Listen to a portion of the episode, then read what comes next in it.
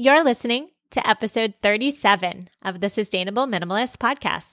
You are listening to the Sustainable Minimalist Podcast, a show about living simply and sustainably with your family. Here's your host, Stephanie Seferian. Hi there, welcome back. Today we are talking about creative reuse of our trash and our recyclables.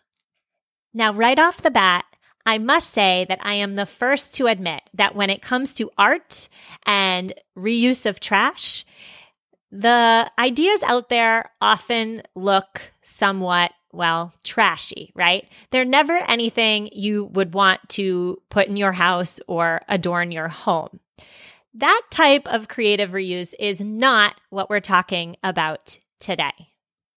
Today's guest is Carla Brown, and she is an artist. She has dedicated her life to creatively reusing materials that are typically thrown away. The reason I wanted to have Carla on is because she reuses such items in ways that are absolutely beautiful. On today's show, she's going to tell us what to collect, how to use it, and for the minimalists in the audience who really just don't want a bunch of random things lying around that they're never going to use, Carla goes into how to store these items for future use in ways that does not create excess clutter. In today's episode, Carla also goes into fun ways to get your kids doing some art projects with recyclables. So if you're a parent, definitely stay tuned for that. Enjoy the interview. Hi, Carla. Thanks so much for joining me. How are you? I'm great. Thanks, Stephanie. Why don't we start by you telling us all about yourself? Well, I have a podcast called Trashmagination, which is all about the creative reuse of trash and things we might put in the recycling bin.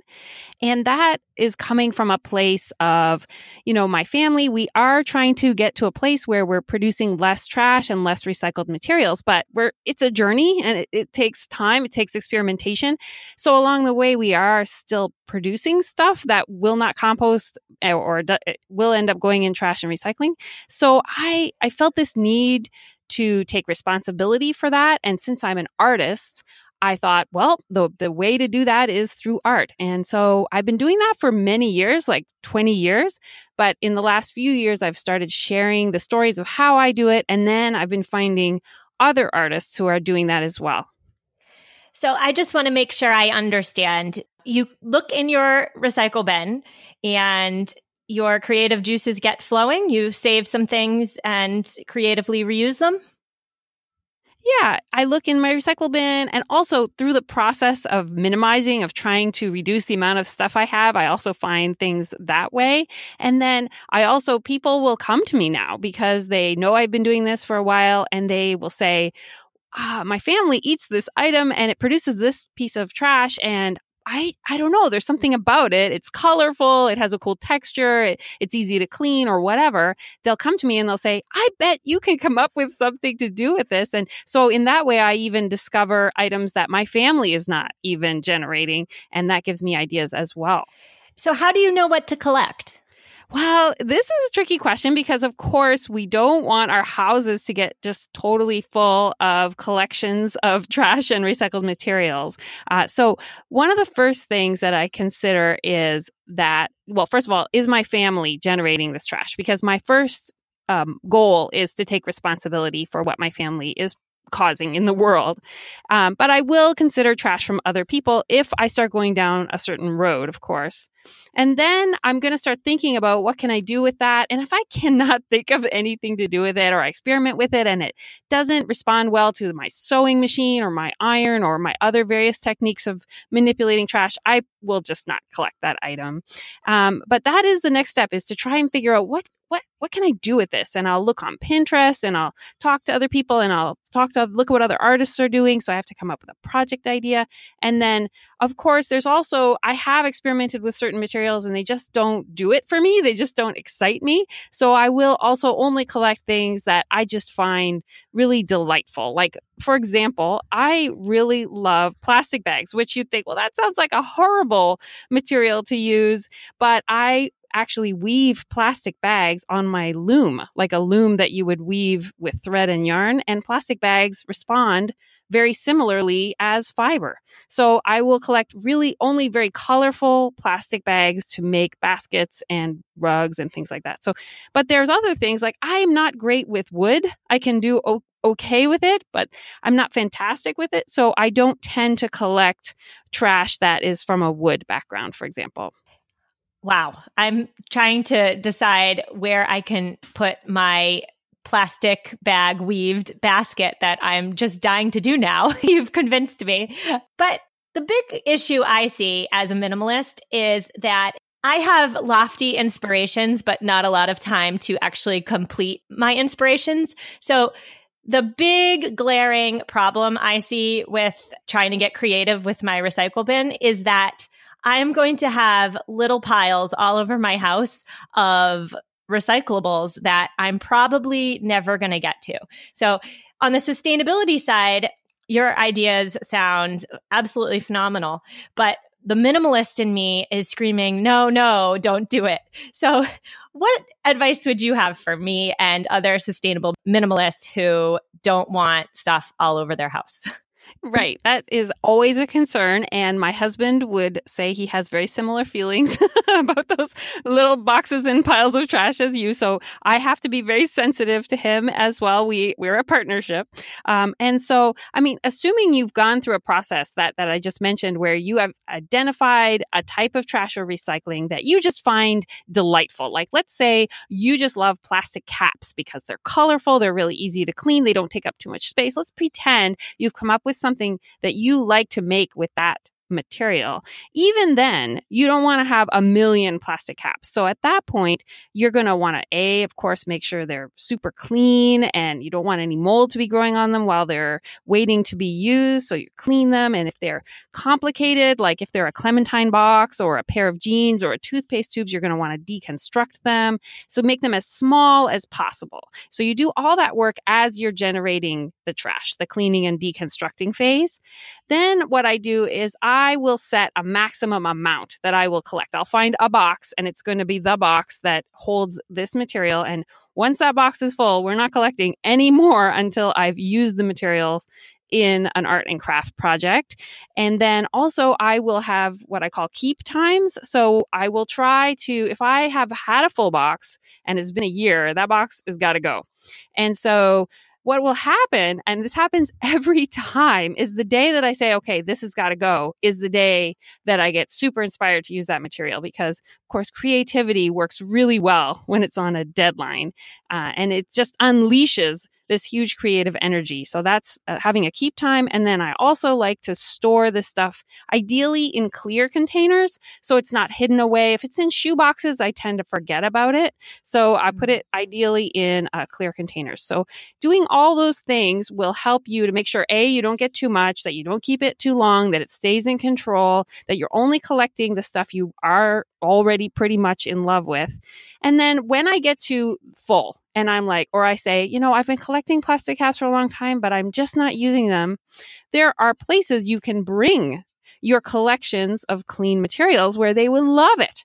And in particular, there's this concept of a creative reuse center, and they're popping up all over the United States and in the UK and Australia.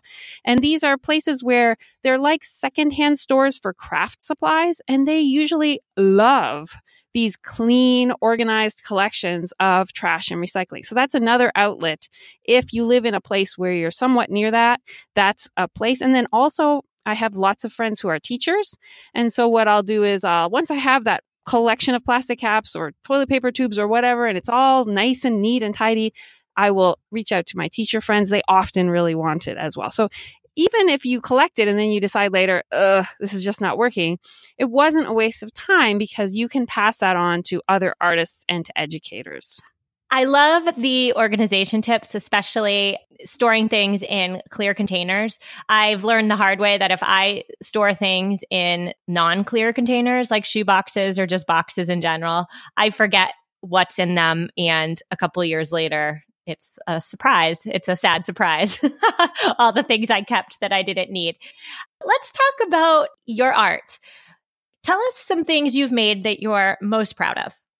Well, I find the art that I'm most proud of is, they are the things that nobody else is making. So I that's always my goal. I'm trying trying to invent new ways of using trash and recycling. I mean, I admire many, many creative reuse artists, and I talk about them in my podcast, but I love inventing new ways. And so, for example, a few years ago, I decided, it was four years ago, I decided I wanted to learn how to weave on a loom, which is a daunting craft to do with thread and yarn. But I had always wanted to do that. And I took a class and I learned how to do it with actual normal cotton and uh, those types of materials. Um, and then when I started to do it at home, I thought, I bet I can figure out a way to do this with plastic bags instead of using new materials. And so what I do is I cut the plastic bags into loops and then I attach the loop to the loop to the loop till it's like a big thread. And then I braid them so they become really beautiful. I try to use three different colors of bags so the braids are really pretty. And then I take them on my loom and I just weave them back and forth. And it, I'm really proud of that because I have looked all over the web and I don't see anybody weaving braided plastic bags. I think that's, I've seen people braid just straight plastic bags, but I find it looks a little messy. What the braid just makes it look really finished and it keeps everything nice and tight. And then this year, I did something cool. I had a lot of white and beige uh, and gray plastic bags. Those are the most common colors that grocery stores tend to use. So I thought, well, I really prefer colorful plastic bags, but I got these collections and I again wanted to get them out of my house because I only want them in here for a certain length of time. So I thought, what could I weave that would be in those colors? And that's when I thought, well, those are the colors of trees. Those are the colors of birch bark and maple and cherry. And so I started weaving these kind of thinner, very very, very long, like 15 feet long pieces that look like tree trees because uh, they have that nice barky texture and the white bags are like birch and etc. So anyways, I wove a bunch of trees and then my nature center had an art show and I put them in the art show. So I'm real that whole story from learning to do it the the basic way with cotton, the way people normal people do it, and then all the way to then being able to come up with this concept of weaving plastic bag trees. That arc took 4 years, but I'm really proud of it. It sounds amazing. I will uh, link to some photos in the show notes at mamaminimalist.com forward slash 037 for anybody who's interested in a visual of what you're describing. But I'm thinking about my own recycle bin and what's inside. And for most people, I'm willing to bet they have an awful lot of plastic jugs. I'm thinking for OJ or even milk gallon jugs. Do you have any creative ideas for items such as those? Yeah, so plastic milk jugs are interesting. A few years ago, I they were bothering me that I was feeling bad that we were generating those. So I actually found a local farmer who would deliver milk to me in glass jugs. But meanwhile, you know, my entire street when I go out on recycling day, everybody is else is pretty much using the plastic milk jugs. So I'm, it's still in my consciousness as a thing to use. And there, there is a craft that I do that is incredibly great, especially for families, which is uh, this is not my idea. This is from Filth Wizardry, which was a blog uh, that is no longer being published. But she had this idea where she would cut out butterfly shapes from the milk jugs. And what's kind of cool about milk jugs is if you take a relatively sharp pair of scissors, you can cut them into any shape you want. So if your kids love horses or fire trucks or anything, you could just get some clip art, especially if you use the opaque milk jugs that you can see through. You can put it up against the window with the clip art behind and just trace that item with a Sharpie, cut it out with your scissors, and then the kids can color them. And when I used to do the butterflies, which was the original idea that Filth Wizardry gave, uh, they would be monarchs and all these different species. I would take them to events with kids and I would bring like a thousand of them. So I would go around to my street for every recycling day. I would collect like 10 or 12 milk jugs and I would get like 30 to 40 butterflies. And I did that for weeks and weeks. And I would go, I went to this maker fair and I made a thousand butterflies. And then all these kids colored butterflies and they were really cute to put in their hair or on their backpacks. And they're really great as sun catchers in the window because the sun can shine through them. So, really, whatever your kids are into, you can do this really fun craft with the milk jugs.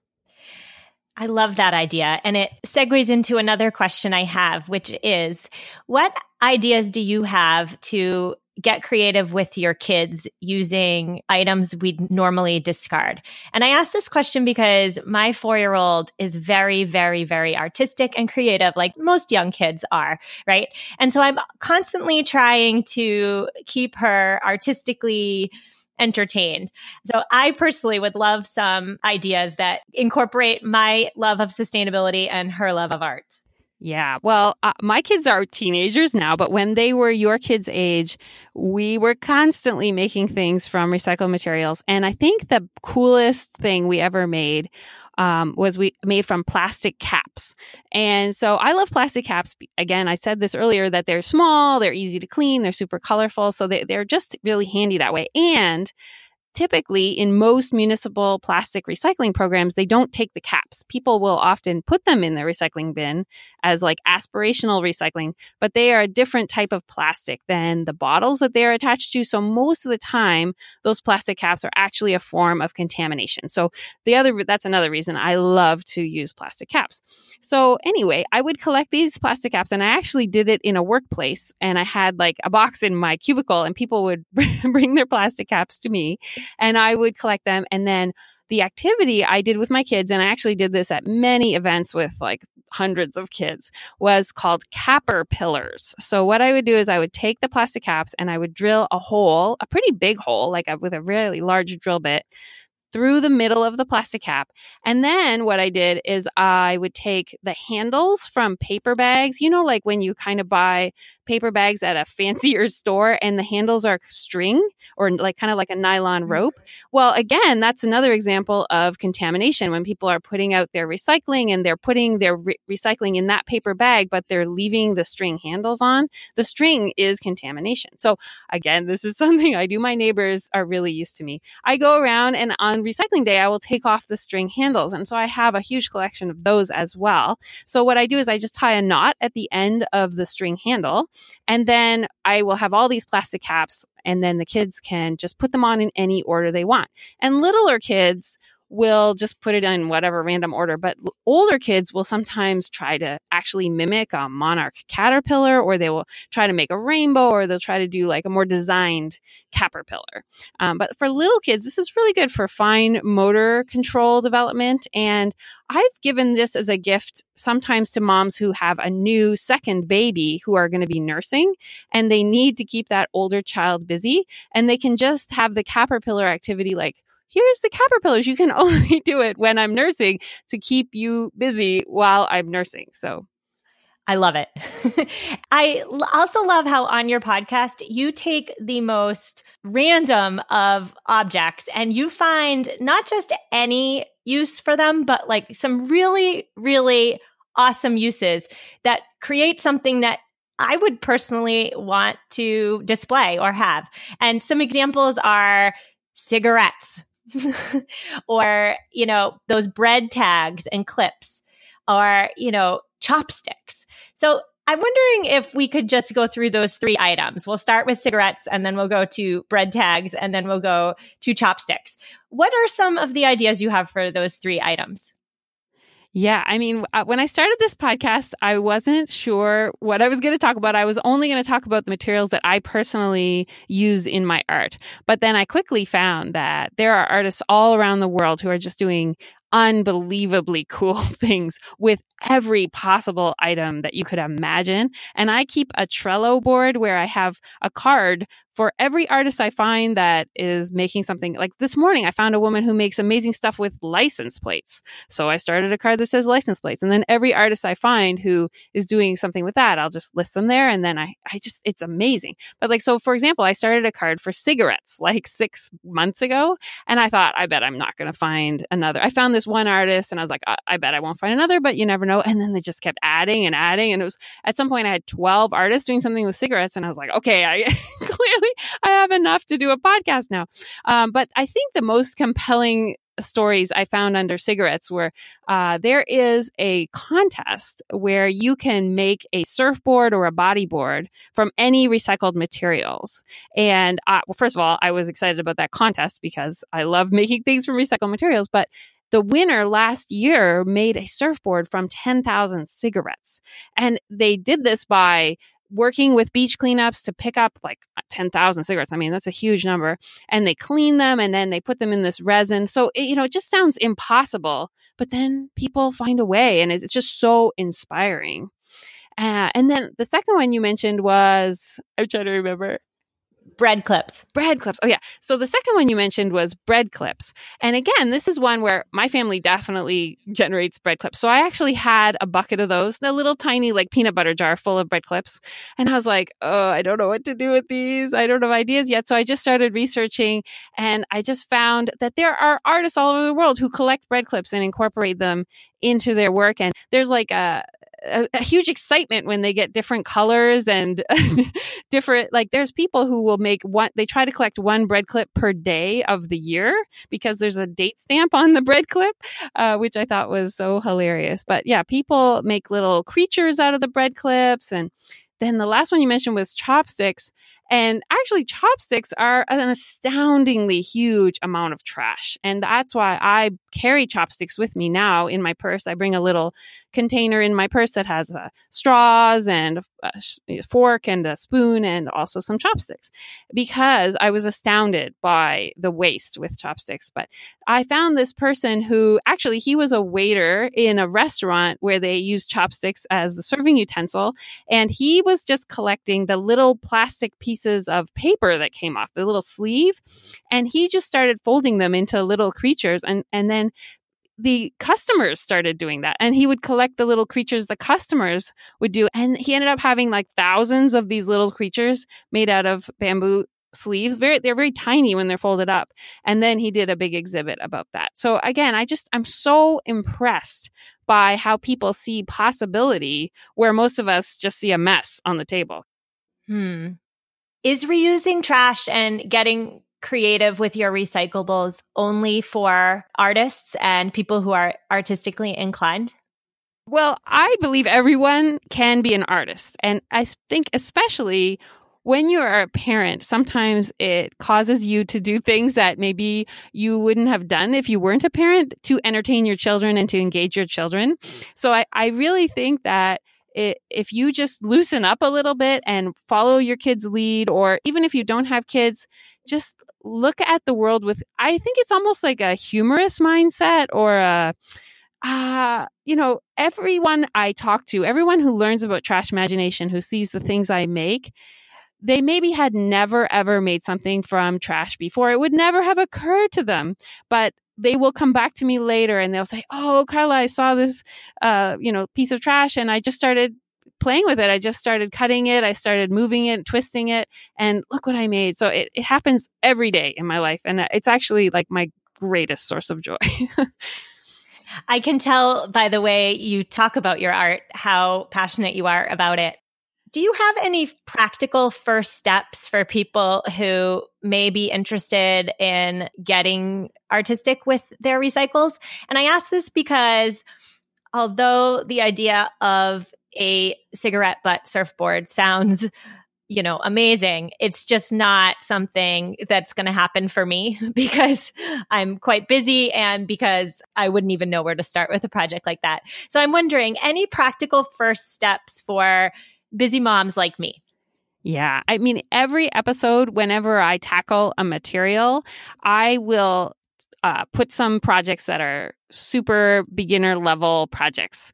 Um, and then I put these other stories in there, hopefully not to intimidate people or to make people feel like, well, that creative reuse is just a completely inaccessible thing, but just to make us expand our minds of what is possible and to let us know that if you spend a little bit of time making something out of trash, you know, there are people spending hours and hours and whole careers out of trash. So, you know, it's not a waste of time and it is really a wonderful way to have more intention about the things that we purchase and the things we consume.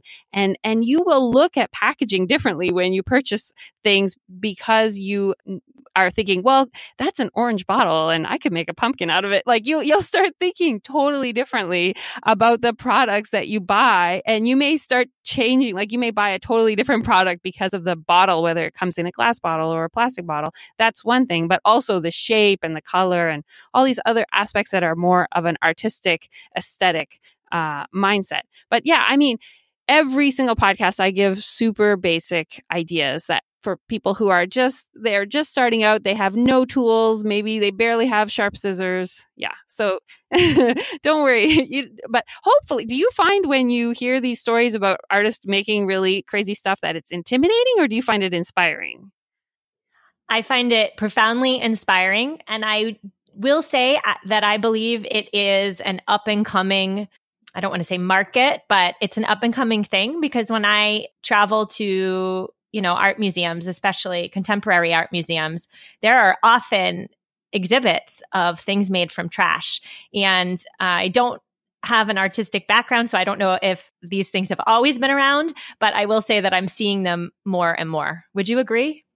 Yeah. And I would say that if you have done creative reuse in your home with your kids, and then you take them to an exhibit where an artist has done something incredibly unbelievable with trash, your kids will be far more interested in looking at that work and will have a far greater appreciation for what went into it than if they hadn't manipulated the materials themselves. I mean, I call this uh, materials science awareness. So I don't think we're taught this in the schools as much anymore, which is knowing what happens when a piece of plastic goes to an iron or knowing what kinds of things you can put in a sewing machine that are not fabric. I think that awareness of how materials behave and what you can do to manipulate them, I think that is being lost in a lot of cases. And so I think as parents, this is a type of supplemental education that is really important that we consider doing that at home at the least to make them aware of trash, but also so that it can help them think in terms of engineering and in terms of fixing their own clothes and making their own items. That it has so many benefits and you know ed- educating the hands as well as the brain. You know. Yes, and uh, what you just said made me think about my daughter's preschool school list, which we received recently. And on the list, there was a, a list of items that she needs to bring to school a box of crayons, a box of markers, and a packet of construction paper. And I'm really thinking of those three items as in there's nothing wrong with those three items, but why? Why, when we have all these other materials at our disposal, perhaps we could just get a little more creative with what we already have instead of going out and purchasing the quote unquote artistic supplies. Right. And I did an episode on markers and crayons because uh, you have little kids, but you wait every year they're going to come home with a giant bag of markers and crayons. And plus, you're constantly drying out these markers. And so you end up, after not many years of having children, having a giant collection of markers and crayons. And so the, that episode talks about all the things you could do with the items after it's too late, you already own them. But yes, I wish teachers would not, especially would not ask for markers because they are really not great for the environment. Um, and there are alternatives that are much better. Yeah, most people forget that the exterior of a marker is just more plastic. Yeah. And, you know, there are uh, supposedly recycling programs, but we have heard over and over again in the news that these plastic recycling programs cannot keep up with what we're producing. And so we really need to start thinking about other alternatives. Carla, where can my listeners find more of you? I recommend going to trashmagination.com and from there they can listen to the podcast directly or they can subscribe and then they can also do social media if they like Instagram and Facebook. I absolutely love your Instagram. So I'm officially plugging it. If any listeners are all about Instagram, definitely check out the Trashmagination page. Carla, thank you so much for coming on. You've really got my mental wheels spinning. Thank you. Thank you so much, Stephanie. I love your podcast, and it has really inspired me to be more intentional with my possessions and to think more about minimalism, which is just a, an enhancement to my life. So I appreciate it. Thank you. So there you have it. I hope Carla lit a creative spark in you. if you need to see some visuals of the ideas Carla talked about today, definitely head on over to the show notes. I have images of Carla's work as well as links to all her social media for creative inspiration.